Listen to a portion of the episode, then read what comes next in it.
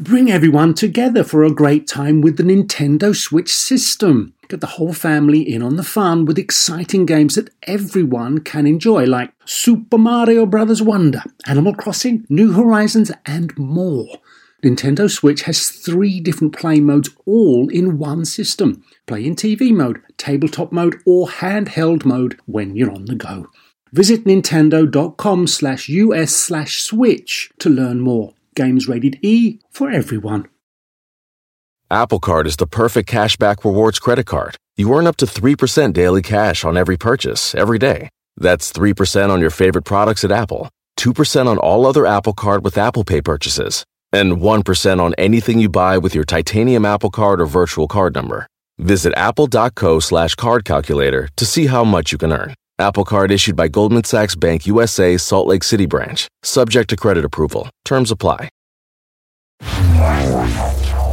Welcome to Star Talk, your place in the universe where science and pop culture collide. Star Talk begins right now. This is Star Talk Sports Edition. Neil deGrasse Tyson here, your personal astrophysicist. I got with me Gary O'Reilly. Gary. Hey, Neil. All right. Uh, he's he's the, the one and only former professional athlete mm-hmm. among us. Okay. so you, you give authenticity to this program. I just have to remind people every now and then of that mm-hmm. fact. Uh, and I got Chuck, of course. How you doing, man? Hey, buddy. Always good to have you uh, here. Clearly not a professional anything. so, professional comedian. No, I just get paid to do that. I am not professional at all. oh, that's different. I didn't know you could distinguish those two cases. Uh, t- today, we're, we're, we're continuing our Olympic spirit, and it's going to be cosmic queries for about Olympic sports. And our studio guest is Professor Eric Goff, not a stranger to Star Talk. Eric, welcome back to Star Talk. Glad to be with y'all. Very glad to be back. Yeah. So you are you're a professor of physics, the University of Lynchburg, Virginia. Yep. Uh, but what I wonder is your particular expertise of many just in the general sports world, being a physicist, there's physics and everything. But in particular, and why we have you on this program, um, is your expertise in the martial arts. And yes. in particular, mm-hmm. a black belt in karate. And I'm thinking, Man, how did you originally become chair of the department? was it a threat? Wow, look at that. was, uh-huh. was, it a karate threat? What? Mm. You know, I mean, I think folks in the physical- There is no fear in this dojo, and I will also be the chair of this department. well, we'll get to that in a minute. Just you, you're author of the book Gold Medal Physics. I love it. It's just bringing science to where people want it and need it um, in uh, in high performance competition. Uh, this is it's just great to have you here, and and this a cosmic queries. We'll get to the questions in a minute, but I just want to uh, just sort of get some some foundational information out there. How many other physics black belt karate people do you know? Um, the only one I ever knew of uh, was Roddy McNair, who was on the '86 Challenger. Um, unfortunately, um, right. I, am right. not I'm not that familiar with too many other uh, people who've studied physics and, uh, and and martial arts. My second book is the Physics of Krav Maga, which I've I've really gotten into recently. I, I, I really like Krav Maga. That that's a fun thing to do. Um, right, because you get to beat. See, karate, you don't beat people up. Krav Maga is the whole point. Um, my, That's why the whole point, the Olympics. The whole point is yeah. to beat people up. We're not going to see Krav Maga in the Olympics for a while, I'm afraid. No. Can you imagine the destruction if Krav Maga were in the Olympics? Wait, wait, so, so what's going on in Tokyo? Are we getting? No, there've been combat sports in the Olympics like forever. You know, starting out with wrestling, we've got boxing, we've had judo. So, what, karate, you're telling me, has never been in the Olympics before Tokyo? So karate, I guess, is in there the first time this year, and I, and I don't think it's permanent. I believe this is a you know it's a trial. They're going to see what, mm-hmm. it's an exhibition like. kind of thing. Um, okay, you know, so there's been a lot of qualifying going on, and, and I've had a chance to watch some of that, and it, it's it's pretty impressive to see all the the various uh, movements in karate now getting into the Olympics. Uh, it's going to be fun to watch. So is is karate when you're competing? Is it full contact like Game of Death with Bruce Lee and Kareem Abdul-Jabbar? Is do you leave a big footprint on somebody's chest, and that lets that lets you know that you won? But when you're training, you might have that. I don't know that uh, you're going to see that much in the Olympics. In fact, I, I think the American audience might find karate to be the more tame, the tame of the three martial arts when they're looking at judo and taekwondo they're going to see some of the sparring and karate they'll have the hand pads and the foot pads but they won't have headgear on like you know like you're going to see in taekwondo. They're not going to have the, the you know the chest protectors like in taekwondo. So there you're really going after points. It's it's not going to look like you know a, a bruce lee movie or anything like that. Wait wait wait. So you're saying taekwondo is in the olympics? Yeah. Yeah. Okay, so why is karate the you know the Johnny Come Lately here? What what was it about it that made it not a candidate as early as these other martial arts have been? But part of the competition will be katas. I mean, these are very nice, elegant, choreographed yeah. sequence of movements with a lot almost of almost like a dance. It, it, it, will look like a dance in some respects. Yeah, there's a lot of power, speed, agility uh, you know, knowing the right breathing techniques. I mean, it, it it's really going to be interesting to watch these things, but they're not fighting. You know, they're they're practicing all the the moves that they need whenever they would be fighting, um, but they're doing this in a sequence of moves that kind of get them you know, used to, you know, if I throw one punch, I need to follow it with another, that type of thing that they use in, in sparring because your kata is like a discipline, right? I mean, it's the same all the way through each time, and you have to kind of get that down before you, you know, before there's any combat, right? Yeah, and then th- there are about 102 of these that the athletes at the Olympics are going to be choosing from, and they're going to be performing two of them. So they're going to be judged on the quality of the, you know, the the technical points, the athletic points that they're going to be earning. I mean, that that's a big part of it. Do you have an unfair advantage as a physics professor being a black belt karate? um, a nerd fighting. Um, you know, I, I don't no, know. No, no, no, no. You know exactly what forces are in play. Nerd fight. There you go. so, I mean, do you do you not Nerd have that fight? I know. I yeah yeah. When I'm being pinned to the ground, I know exactly how much force is on my neck and what angle my arms being held back oh. and what torque is being exerted on my shoulder and all that kind of stuff. What rotation rate when I get hip tossed. I mean, all these things are really fun to know when when the instructor is explaining something because then I have in my mind, you know, oh, okay, of course I'm going to do this with my arms because that's going to benefit my angular momentum and, and these types of things that we, we think about in physics.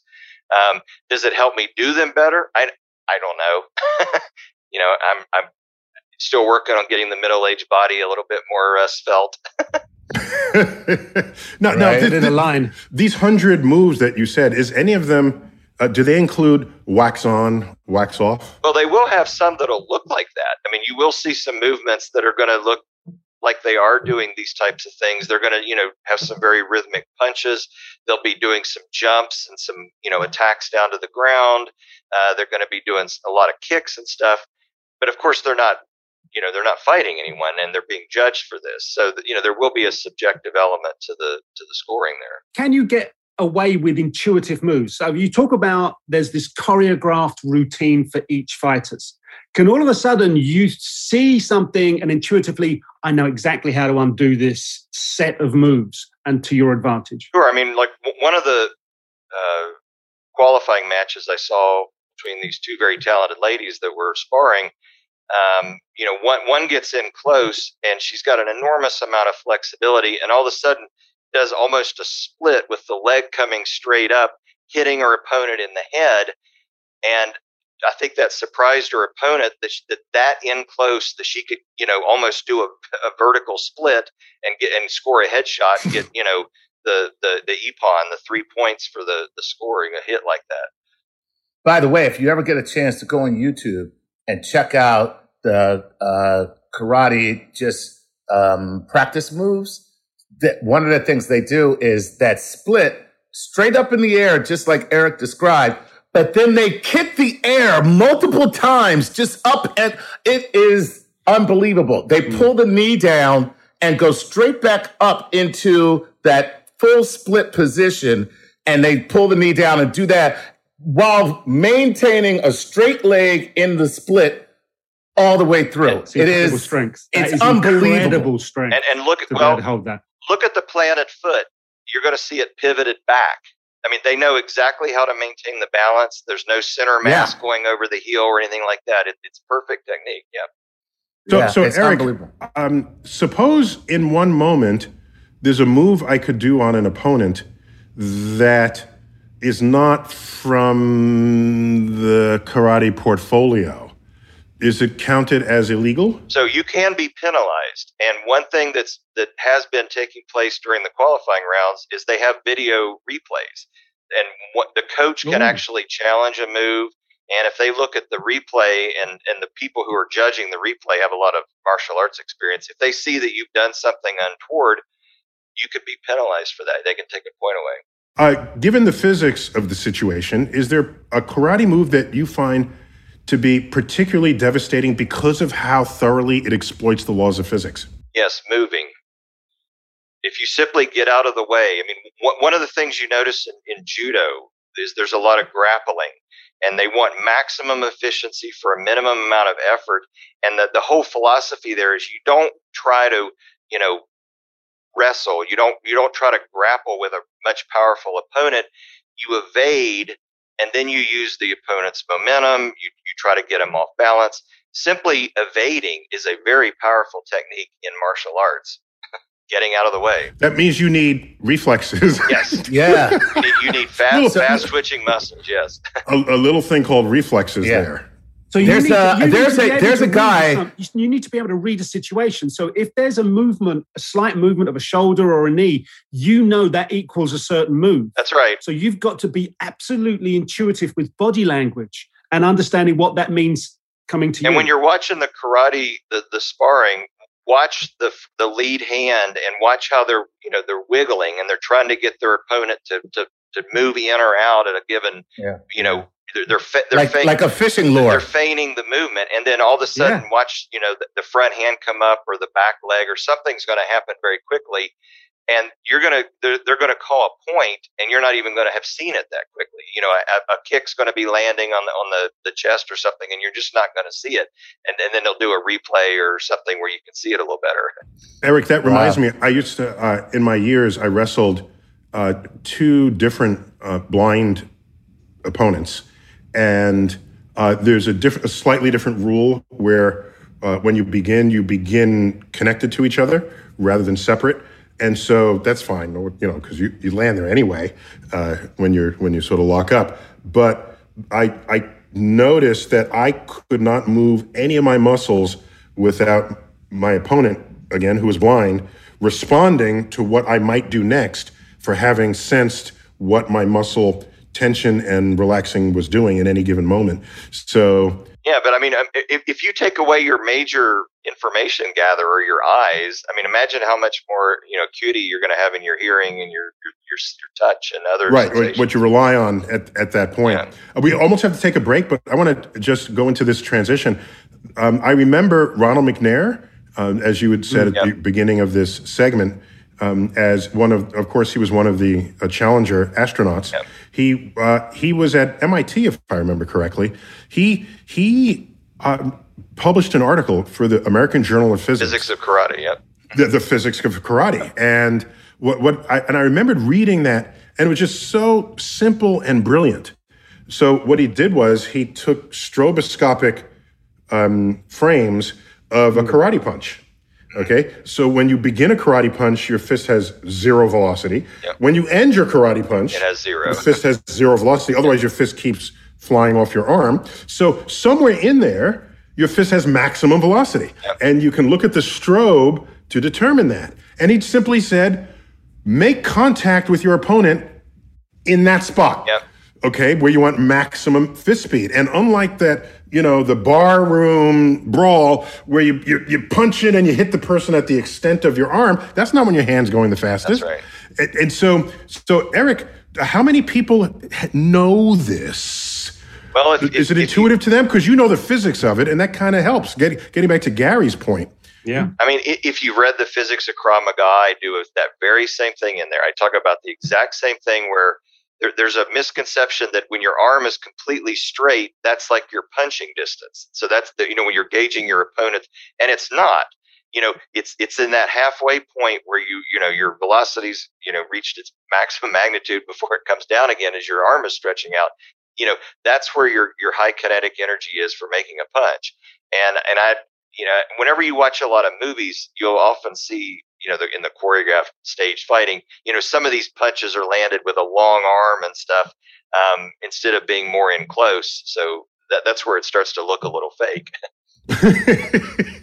no, well, no, to you, everyone else, yeah, that's legit, you know, if they don't know the physics of it. Yeah, so you want to hit at a, a person or make contact somewhere between the beginning and the end where speeds is maximum and you maximize your momentum and your kinetic energy. Yep. Bada bing. Yep. Bada bing.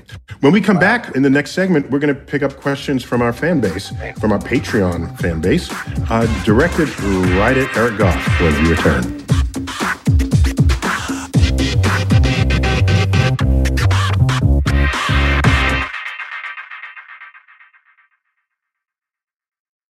Working moms have way too many to-dos. Switch to H&R Block and have an expert do your taxes for you. Block guarantees 100% accuracy and your max refund or your money back. And with their no surprise guarantee, you'll always know the price of your tax prep before you begin. You can even meet with a tax pro in a block office or online from home. So take a breath, moms. This tax season, it's better with Block. Make an appointment at hrblock.com. All tax situations are different. Not everyone gets a refund. Limitations apply. Description of benefits and details at hrblock.com slash guarantees. Whether you're a family vacation traveler, business tripper, or long weekend adventurer, Choice Hotels has a stay for any you. And that's good because there are a lot of me's. Choice Hotels has over 7,400 locations and 22 brands, including Comfort Hotels, Radisson Hotels, and Cambria Hotels. Get the best value for your money when you book with Choice Hotels. Cambria Hotels feature locally inspired hotel bars with specialty cocktails and downtown locations in the center of it all. Hey, that's me. Radisson Hotels have flexible workspaces to get the most of your business travel and on site restaurants. That's me too. And at Comfort Hotels, you'll enjoy free hot breakfast with fresh waffles, great pools for the entire family, and spacious rooms. Hey, that's me too. I guess I'm just going to have to stay at all of them. Choice Hotels has a stay for any you. Book direct at choicehotels.com, where travel comes true. Reese's peanut butter cups are the greatest, but let me play devil's advocate here. Let's see. So, no, that's a good thing. Uh, That's definitely not a problem. Uh, Reese's, you did it. You stumped this charming devil.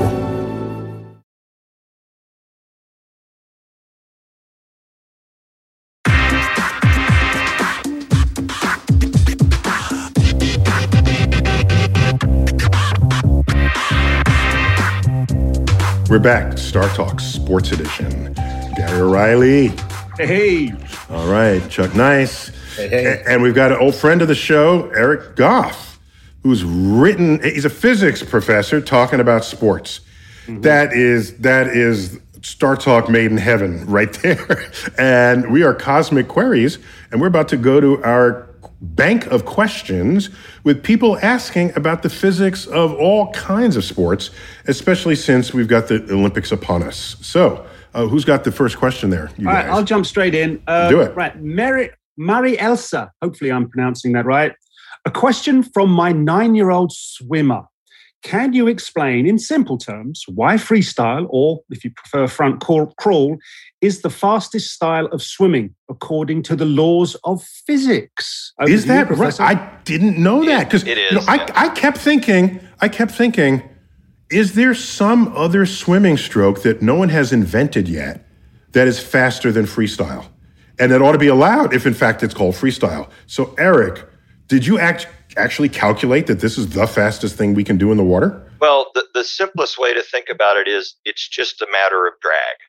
Um, you know, you stick your hand out the window, you feel a lot of air drag on your hand. Now you go into water, you're well out the window of a moving car. Of a moving car, yep. I can I can open the window of my bedroom and I don't feel a drag. Right, okay. on, Unless it's a windy day. On a windy That's day. right. yes. So you, you go into water, you're like 800 times denser, you know, than air. I mean, you're, you're looking at something that's you're pushing against as you're trying to move through the water. So the front crawl, it's faster than the backstroke, the butterfly, the breaststroke. It's faster than any of these strokes.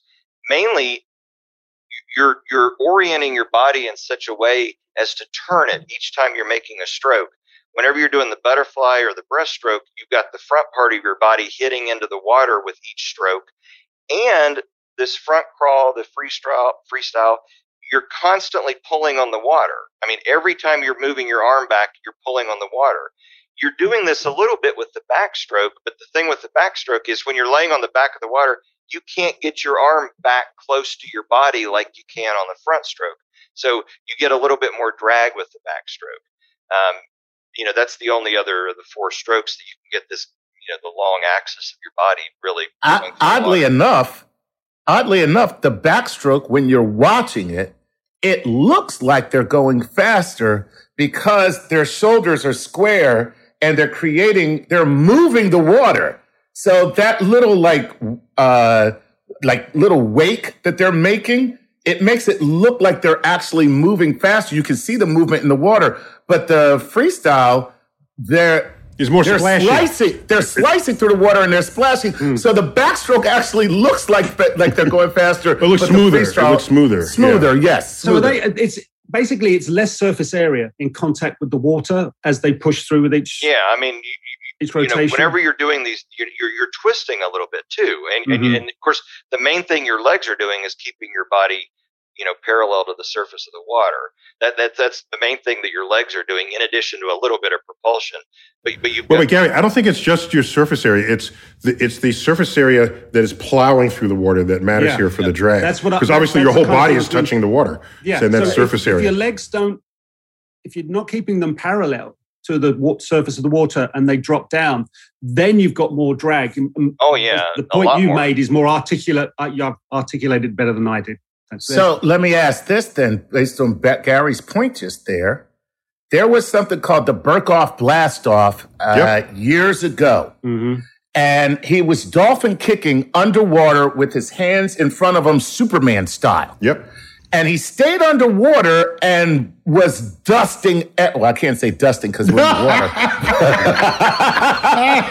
but he was just. Left, I left you by, in my molecules, my water right, molecules. Exactly, I left you in my water. So and there was no wake. So yeah, I left you in my my, my not, molecules. Not, not, in my wake, not in my dust. Not in my wake. I didn't dust you, but I left you in my in my water molecules. Because and, and so why is that? So such an effective means of propulsion and why did they stop that from happening? Yeah and i want to add to that just to add just because while we're attacking you eric because um, we like that we're friendly. in a freestyle event who the hell cares what stroke you're doing? Why would they outlaw a stroke that gives you an advantage in a freestyle event? No i, I agree and mean, now we're getting into the topic of well, what kind of suit can you wear, and and you know, you know, are there other kind of advantages you can get from technology and stuff? But as far as just the actual stroke, I think you should be able to do whatever you want if it's actually a freestyle.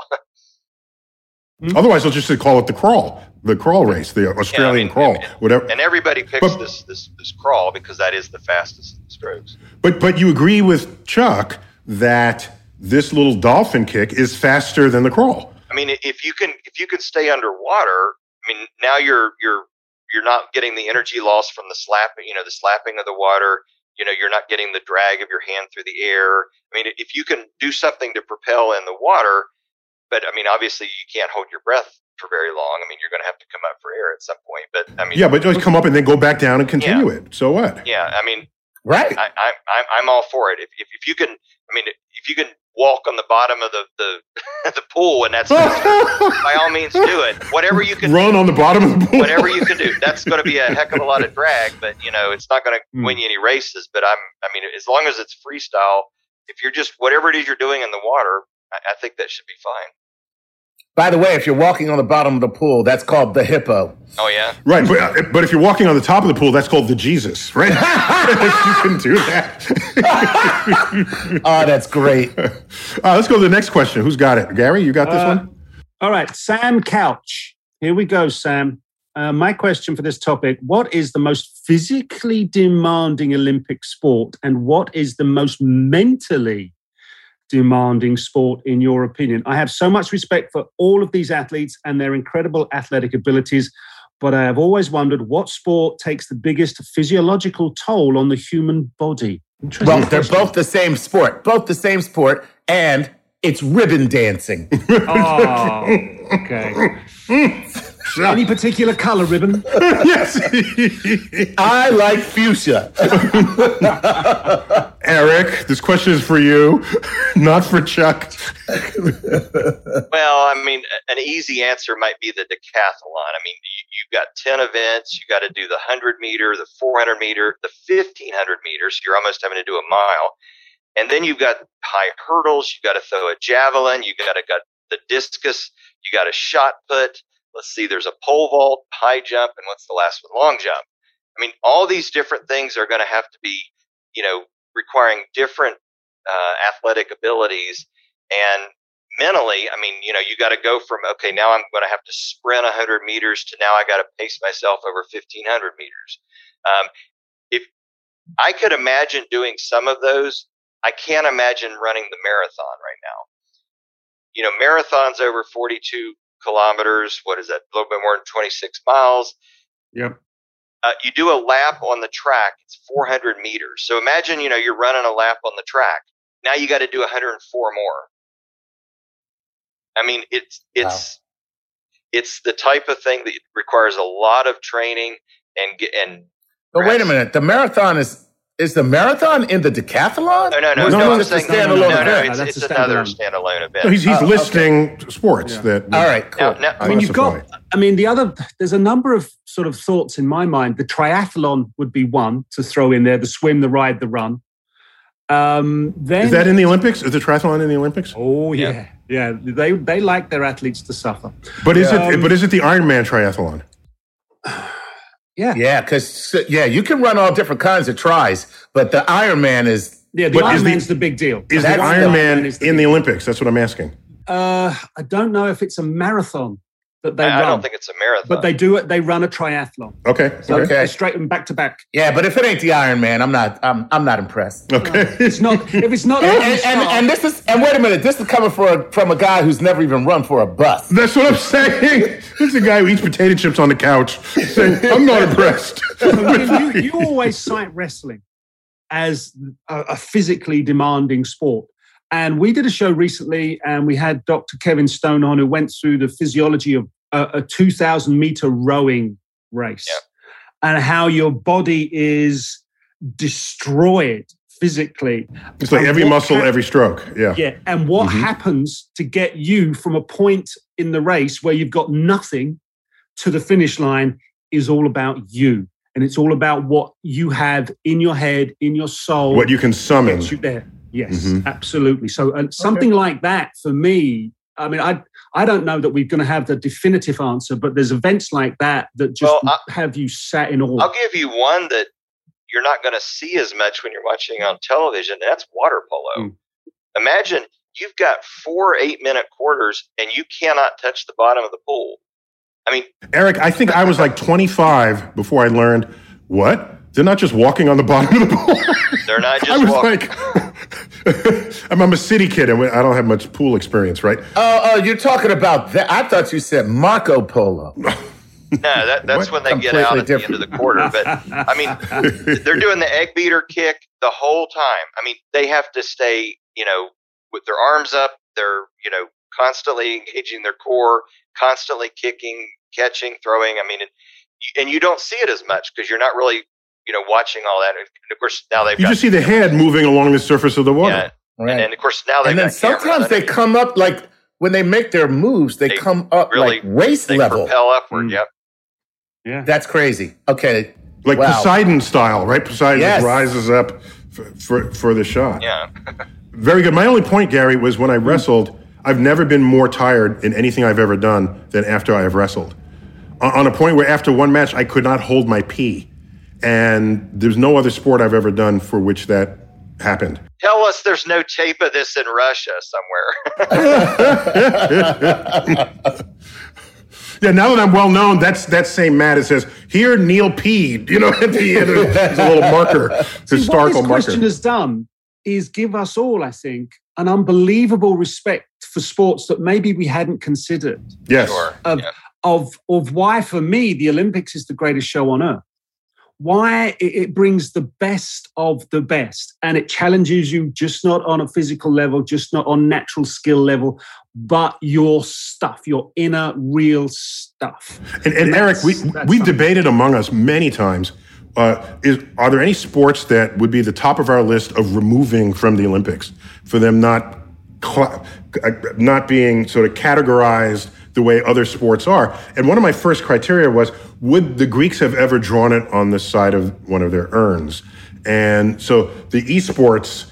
I can't picture them putting someone crouched over a computer terminal Yeah. as one of the things on their thing. But another, but another important one was if the sport does not produce sweat, should it be in the Olympics? And all of the sports you mentioned, of course, are sweat-inducing, uh, up and down. And there's always been And- controversy about judged sports.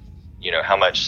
subjectivity. I mean, you know, yeah, I hate you run them. 100 meters, it's who got from point A to point B the, the, the fastest. I mean, the, the other ones that, you know, I mean, the, and these karate, you know, events are going to have the katas that are going to be judged. So, I mean, they're going to be, uh, you know, quite a bit of subjective uh, determination in the, in the medals.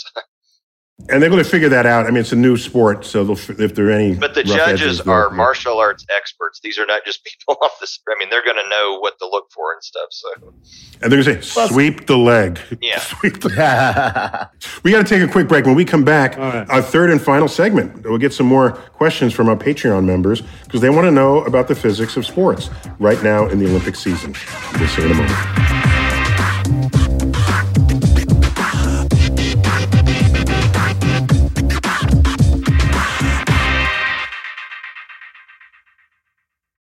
Reese's peanut butter cups are the greatest, but let me play devil's advocate here. Let's see. So, no, that's a good thing. Uh, that's definitely not a problem. Uh, Reese's, you did it. You stumped this charming devil. Listening to your favorite podcast? That's smart. Earning your degree online from Southern New Hampshire University? That's really smart. With 24 7 access to coursework, no set class times, and dedicated student support, you can go to school when and where it works for you. Low online tuition means you can even do it for less. And dedicated student support means we'll be with you from day one to graduation and beyond.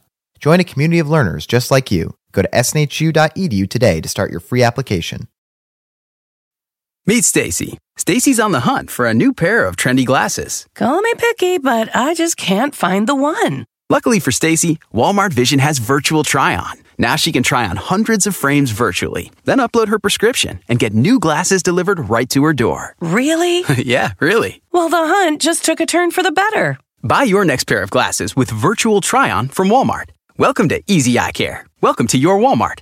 Restrictions apply. See walmart.com for details.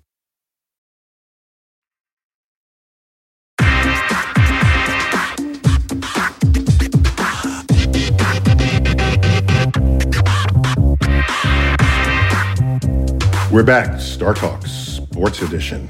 A cosmic queries on the physics of Olympic sports. And we've got the one and only Eric Goff, uh, author of Gold Medal Physics. Did I get the title of that correct, Eric? it is. That is correct. Gold medal physics. You know, that's you need some you need some brains in the middle of what you're doing with your brawn and your speed or whatever else. And he's got it. Plus, he's got a black belt in karate. That put that on your resume, on your business card. okay, PhD physics, black belt in karate. That's all you have to put, and you're good to go. Um, So, Eric, yeah, your uh, your students don't give you any problems. I had a huh? problem at all. Uh, so, Eric, do- wait, can we find you on social media? Um, John Eric Goff is my public Facebook page. Um, I'm, I'm still a little bit of a dinosaur on the social media front, but it's coming along. Okay. All right. Well, well, uh, and the more fans you get on it, the more they'll egg you on in that direction. Yeah. So John Eric Goff, uh, Facebook, excellent. And Chuck, you're still going at Chuck Nice Comic. Thank you. Yes, I and am. I did confirm that. Yes, I do follow you. For a while okay. there, I was wondering, do I follow you, this man? Let me let me guess. You started this morning. No, it was just so you could say that right now. and uh, Mr. My Three Left Feet on Twitter. Um, yeah, My Three Left Feet. That's that's it. You got it. You got it. So let's get back to our Patreon questions. Uh, and who's who's up next? Who's got it? All right. Okay. Let's go with the next Patreon question. Alex. But, but just but, but before you do that, it, it occurred to me in my background here, the audio, mm-hmm. there is oh, a yeah. tick, ticker tape parade moving up Broadway. Um, oh, for the essential workers. Yeah, there's yes. essential workers, uh, first first uh, responder workers, first responders, in celebration of uh, coming out of COVID because the city is basically open now, oh, and so it's a ticker tape parade, which is reserved for heroes, heroes, and in the old days politicians, but uh, nowadays politicians, uh, no one thinks of them as heroes. But right. the people who put their lives at risk in the service of others are still respected, and and if you win the World Series. right. or, or the, same thing, right? Or Save the Super Bowl. Life, the, the Yankees won. It's the same. It's the same right. thing. So if you hear that in the background, that's why. The Canyon of Heroes. The Canyon of Heroes, yes. Lower Broadway. And, uh, essential workers, well deserved. Yes, right. yes, you got it. Okay, what do you have for us, Gary? All right, my question is Are there unique ways that athletes, especially Olympic athletes, train their minds not to choke when literally the whole world is watching them. Oh, tell us about that mm. choke factor, Eric. Do you, do you get into that as well? What's the physics of choking? well, I, I mean, focus is obviously what you have to do. I mean, you have to be able to tune out the, the crowd noise, the other events that might be taking place. The best example I ever saw of this was Michael Phelps and the death stare. You know, getting up to the pool and just this I'm going to kill you look on his face before he jumped into that pool. And of course, whenever you've you've got to do some kind of pre pre-competition routine, you know, you, you're you're going through a checklist in your mind of what you're about to do, or you're thinking of other things. All kinds of relaxation techniques are going to be available to athletes in, in modern training. So, you know, they're going to have to find what works best for them whenever they get out onto the, the, the field there. So it's, it's, it's to have a death stare that works when you're a good swimmer. It sure does. Helps if you. I'm telling you, water. the, yeah, the best in the world works every time. Yeah. Hey, uh, water, you're going down. but but wait, but so are are are there some sports? Would you say need your mental focus more than others? Uh, for example, well, if I was Simone uh, Biles and I was about to hop up on a balance beam, I'd want to make sure that you know I'm very focused on where I'm walking.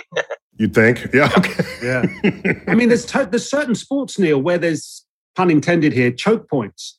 So golf is part of the Olympics. Tennis, Ugh. those those you're serving for the match. You're how is golf a part of? T- how is golf a okay. part of? The- hey, hey, hey. I mean, messenger. come on. messenger. you gotta be. Messenger. First of all, I did not know that. Secondly, I am pissed off like you can't believe. Okay, a sport where you get in a cart and drive to the next thing you gotta do? Are you kidding? And a dude, some other dude carries your bags for you? Are you kidding me? Ladies and gentlemen, Chuck Nice just blew a gasket. uh, I am. I can't believe this. Maybe the caddies should be the ones being awarded the medals. there you go. It's like- no. Yes, and no sport where you actually where the people who play the sport, okay, aside from softball, no sport where there is a significant portion of the population that plays the game so they can drink that that's ridiculous. Okay, Chuck. All right, I'm going to press the. Chuck blew a gasket. Uh, are you? Would you want in the equestrian section of the Olympics? Do you want the horse to get a medal as well? Absolutely. Oh yeah. Right. I mean, listen, the rider should get a medal, but the horse, when they win the Kentucky Derby, they put a laurel leaf of roses around the horse. It's just like, thanks a lot, guy. One day you'll be glue, but right now we love him. and don't forget when ESPN did their top 50 athletes of the 20th century, Secretariat was 35 on the list. Nice. Okay. So. Hmm? You know, little just. I'll, I'll go back to the original there. question from Alex. I'm sorry. I forgot the original question because Chuck blew a gasket. I, I, I forgot the original question. We could, we take you. And, and yeah, then we'll got Chuck relaxing there for a minute.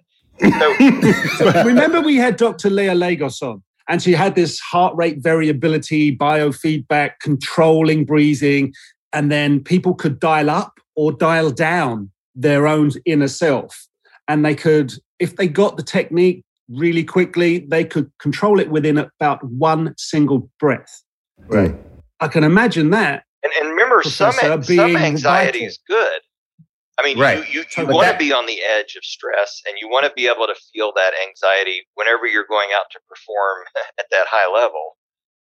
As a matter of fact, what you just said is one of the things that she pointed out to us is that for some athletes, they want to, they don't want to dial down the excite, the excitability of their brain. For yeah. others, they do, mm-hmm. but it mm-hmm. also depends on the task at hand. Mm-hmm. You want some anxiety and stress and like that feeling of, oh my God, well, I'm like, you want that to work to feed you in certain, certain situations. So, Chuck, I always imagine a conversation between a baseball player and a golfer, right? And they don't know anything about each other's sports. And so the baseball player asked the golfer, um, How fast is the ball moving when you hit it? Uh, not at all. well, well, where is it? It's on the ground between my feet.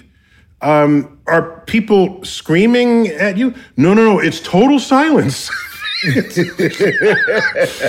so when you swing, is is the ball moving then? No, it's still there the whole time. And it's a, so just to compare. And oh, how about you? Uh, when you hit the ball, how fast is the ball going? 90 miles an hour? The person right. who throws it, do they want you to hit it? No, they do everything they can so that I can't hit it. Are right. people silent? No, they're making as much noise as they can. So right. I have to agree with you, Chuck. Golf, I can't. No. I can't go. I can't embrace it. And in your and in your analogy, uh, uh, the one thing is like sometimes that guy throwing the ball, sometimes he just throws it at my head. and this shit I gotta figure out which which one it is. I never know what's happened. All right, back to the question. So, Gary, what else do you have for us? All right. Apologies if I mispronounce your name. Dhruv Vyas this is interesting. This is interesting way to approach this. How are modern day athletes taking advantage of latest breakthroughs in AI and machine learning to analyze their opponents as well as in taking informed decisions about their own bodies? Does the Olympic governing body have some rules regarding using such an AI to prevent athletes to gain unfair advantage? Ooh, I wonder if mm-hmm. the Olympic Committee, the IOC, have got ahead of this and have built in anything regarding the use of AI. And let me add to that is it possible that AI would discover a physics loophole that you had not considered in evaluating how someone can perform in a sport? I would, I would count the Fosbury flop as a loophole. And AI might have been in a position to have discovered that before humans did. Yeah, I mean, Interesting. I haven't heard about the IOC doing anything to ban yet, but certainly mm-hmm. one of the things we're going to see at this Olympics, I know Intel and, and the Alibaba cloud and all that, they're they've got these 3D athletic training that's going to be able to help um, with viewership. Whenever whenever you're watching this stuff, you're going to see real time data, speed, who's in the lead, the distance traveled. They're going to have these cameras set up around the various events. They're creating these little like 3D meshes and stuff. These are geek monitors. I love exactly. it. Exactly. And and they're going to have outlines of the athletes and you're going to have biometric data in real time and this is being used in training. You you you you can actually acquire this data in training. You can know like where are you outputting the most power in a given event? You know, where does your power wane? You know, where you know where do you need to pick it up a little bit? Athletes have talked about in various different events how they can move a slightly different way a slightly different lean angle and all this provided by all of this data that's been acquired and they can shave a couple of tenths of a second off of a 100 meter sprint or do a little bit better but, to, to gary's point eric is that unfair if someone doesn't have access to it? And and if it, it is deemed unfair is it any more unfair than wealthy countries with modern um, I mean, historically, wealthy countries mm. had uh, clean, modern training facilities. This, by the way, this was contrasted with in uh, Rocky Four, right?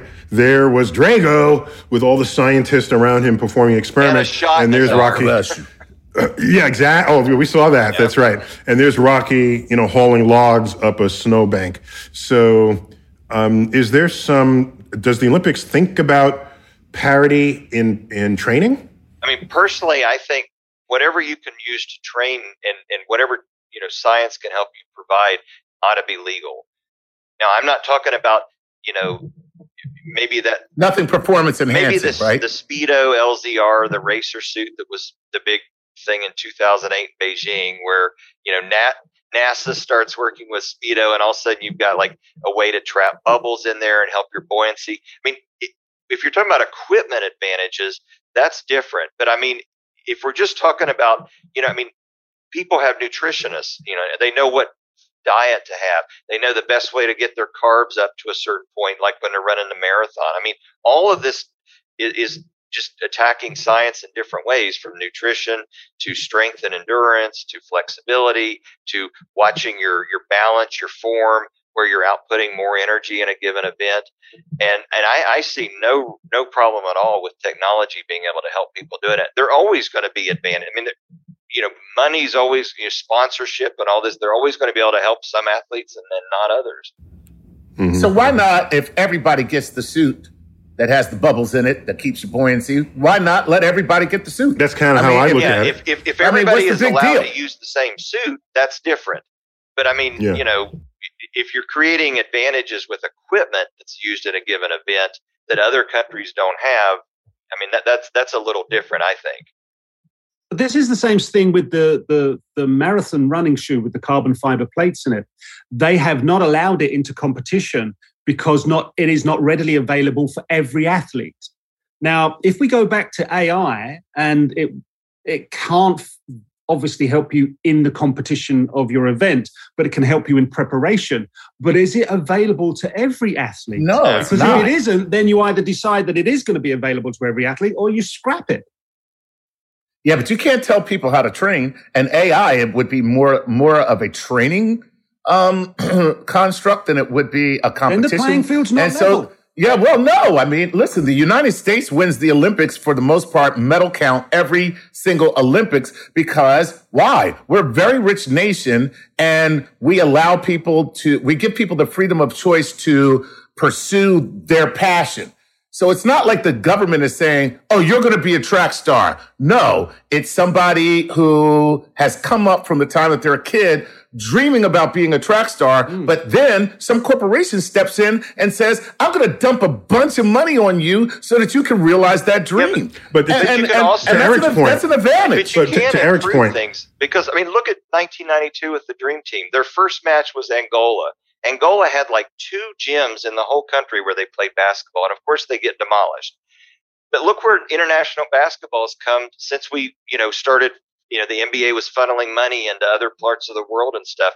I mean, sure, the rich countries are always going to be first, and they're always going to have all the advantages with training. But eventually, I think it helps pull up the other countries too. Eventually. Yeah, and also, okay. Gary, the hmm. I mean, so if I train at high altitude because I live at high altitude, you can't say no. You have to train at sea level because everyone else is. That see, that's the, this is the discussion. I'm not saying one or the other. But yes, you were. Yes, you were. Don't pretend like you didn't vote on that. We got time for like a couple more. Give me a couple right, more so, questions okay. here. Um, we've uh, Woody. I think we've kind of touched on your question about you know the advantages with richer nations and training and nutrition and how we get it. I have a producer bonus question, which mm. I think will, um, here we go. A, a so, producer, one of our producers asked this. Yeah, and that would be me. Oh, okay. Um, okay. If we were to watch one event in the Olympics, it's always who's the fastest human on the planet?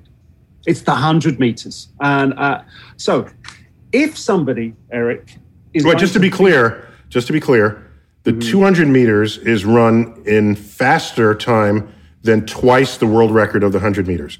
So technically, the winner of the 200 is the fastest human, just to put it out there. But we all watch the 100 meters. Yeah, we all watch we the 100 meters. We, we, whether mm-hmm. it's better marketing, whether they got a better advertising team, I don't know, but it's the 100 Plus, it's on a straightaway, so it's one camera shot all the way down. Okay, go. And so, what speed is an athlete going to need to break Usain Bolt's 9.58 seconds? Well, when he when he was in the 2012 Olympics, I think the Olympic record he set was 963, but he hit mm. almost 28 miles an hour in the latter part of that run. So you're you're talking about getting up to 28, 29 miles an hour. When FloJo set the record, you know, she was a few miles an hour slower. Florence Joyner. Yeah, Florence mm-hmm. Joyner yeah. um, back in 88. So th- this was a couple miles an hour slower. So we're talking about 25, 26 miles an hour. But I mean, you're, you're definitely you're speeding in a school zone here. I mean, you're you're definitely past 25 miles an hour Don't run past the schools. No, you get a uh, ticket in every state. Yes. Wouldn't it just be great if they're on the track and, and it's like, woo! Pull over. The police officer at the end of the track with a radar. Right, hitting you with a gun. Yeah. Right, uh, right. So what is is there is there a speed that human beings not, not I'm not talking about cheetah, you know, like 70 miles an hour, but is there a speed with our physiology that is our absolute top speed? Yeah. Well, right now it's about 28 miles an hour. I mean, in other words, we're already there. but, but, but, but also keep in mind when when when Bolt set this record, he's six foot five. And if you do a little mm. biomechanical scaling, your speed's going to scale with your height. Short things, little short critters, they have great acceleration. The bigger animals, they have larger speeds, top speeds. It took him 41 steps to set that Olympic record. The person who got the silver was Yohan Blake. He was 5'11, took him five more steps to cross that finish line. So, you know, he, ha- he had fewer steps that he had to take Bolt did when he when he made that hundred meter run and set that record. So there are, I mean, you talk about advantages. Hey, the guy's six foot five. I mean, that's already an advantage when you're running a hundred meter sprint. So how tall? How tall do we go? Do we do we get to a seven foot athlete to to get that leg length, that leverage, or is well, that just now gone too now far? the problem is he's like a pendulum. Now you're swinging a lot of mass in a in a given direction, and you got mm-hmm. a lot mm-hmm. more air drag too with the, the taller you are. So, you know, I, I think Bolt almost hit kind of an optimum. you know, he hit the right size and then the right strength profile. So we have notes that uh, Sha'Carri Richardson is five foot one. Is that correct? Is she the one? Yeah. Uh, the sprinter. Um, um, yes, she's a sprinter, and unfortunately for this mm. Olympics, uh, it's been announced that she will not be able to. Oh, this is from the marijuana in her. Yeah, yeah. Right. In her Which blood. is total BS. Like everybody's marijuana is pretty much legal everywhere now. Well, no, but that's not even it. It's that marijuana never made anyone run faster. So, yes, so, thank you. I was about to say that. She should actually be applauded. Applauded. For, yeah. And it, it it's makes like you, you run you hit a ball before you hit chips or something, maybe, but faster to get the munchies. But, but, but Tra- Trayvon Bromell is is about five eight, I think, and and he's you know mm. a candidate for the hundred meter. And I mean, so when you watch the hundred meter, watch the shorter athletes come out of the block faster. They're going to have the acceleration advantage. Watch the taller athletes pick up the speed at the end, and then it's a race to see which one had the advantage there. And when you watch that Bolt in 2012 when he set the record, one thing about that, he was the fastest coming off the block. So he got him both uh, ways there. okay. yeah, yeah. So mm, there you go. That's mm. indefensible. I got the acceleration and I got the top speed. That ain't fair. nah. Bromell's the fastest, the fastest at uh, 100 meters in 2021 right now. Correct? Who is Professor oh, oh, Brom, Bromell? Oh Bromell? yeah, Bromell. I think has the the top um, was it nine seven seven? I think for hundred. Yeah, meters? he had nine. But what you care that it's the fastest this year? We're talking about Usain Bolt, for goodness sake. No, I know, but this year we're going into the Olympics and there's no Bolt. Yeah, no Bolt. And and, okay. and that nine seven seven, that's only the seventh fastest speed ever. So I mean, you know, that's that's pretty good. Yeah. oh. Uh, but Eric, I don't want you to be the person who, in 50 years, people look back on and say, "Ha, he thought we hit the maximum, and now we're running it in nine flat." right? This is what they said about the four minute mile and the two hour marathon and 27 so, feet. For the, for yeah, yeah, yeah. So, do you want to be? Do you want to retract anything you've said in this? In this I, I, don't think we've hit the, the, the peak of anything. I mean, I, we're always going to be making these millimetric, you know, pro- progressions toward new records and, and microsecond changes and and technology is helping us get there. I mean technology is definitely helping the training of the athletes.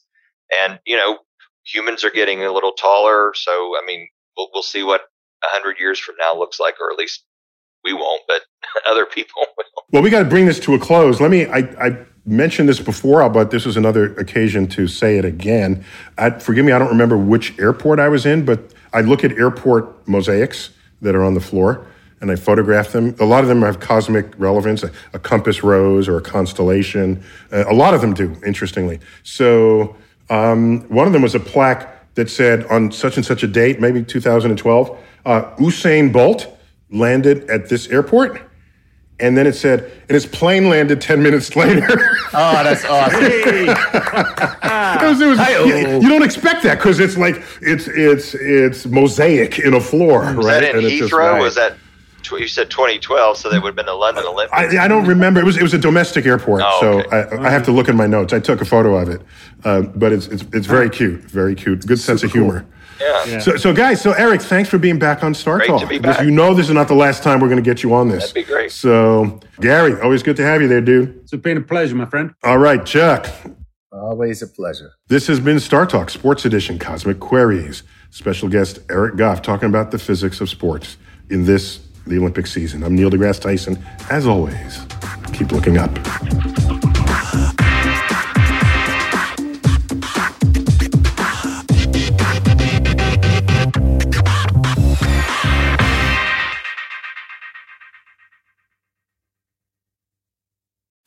Reese's peanut butter cups are the greatest, but let me play devil's advocate here. Let's see. So, no, that's a good thing. Uh, that's definitely not a problem. Uh, Reese's, you did it. You stumped this charming devil.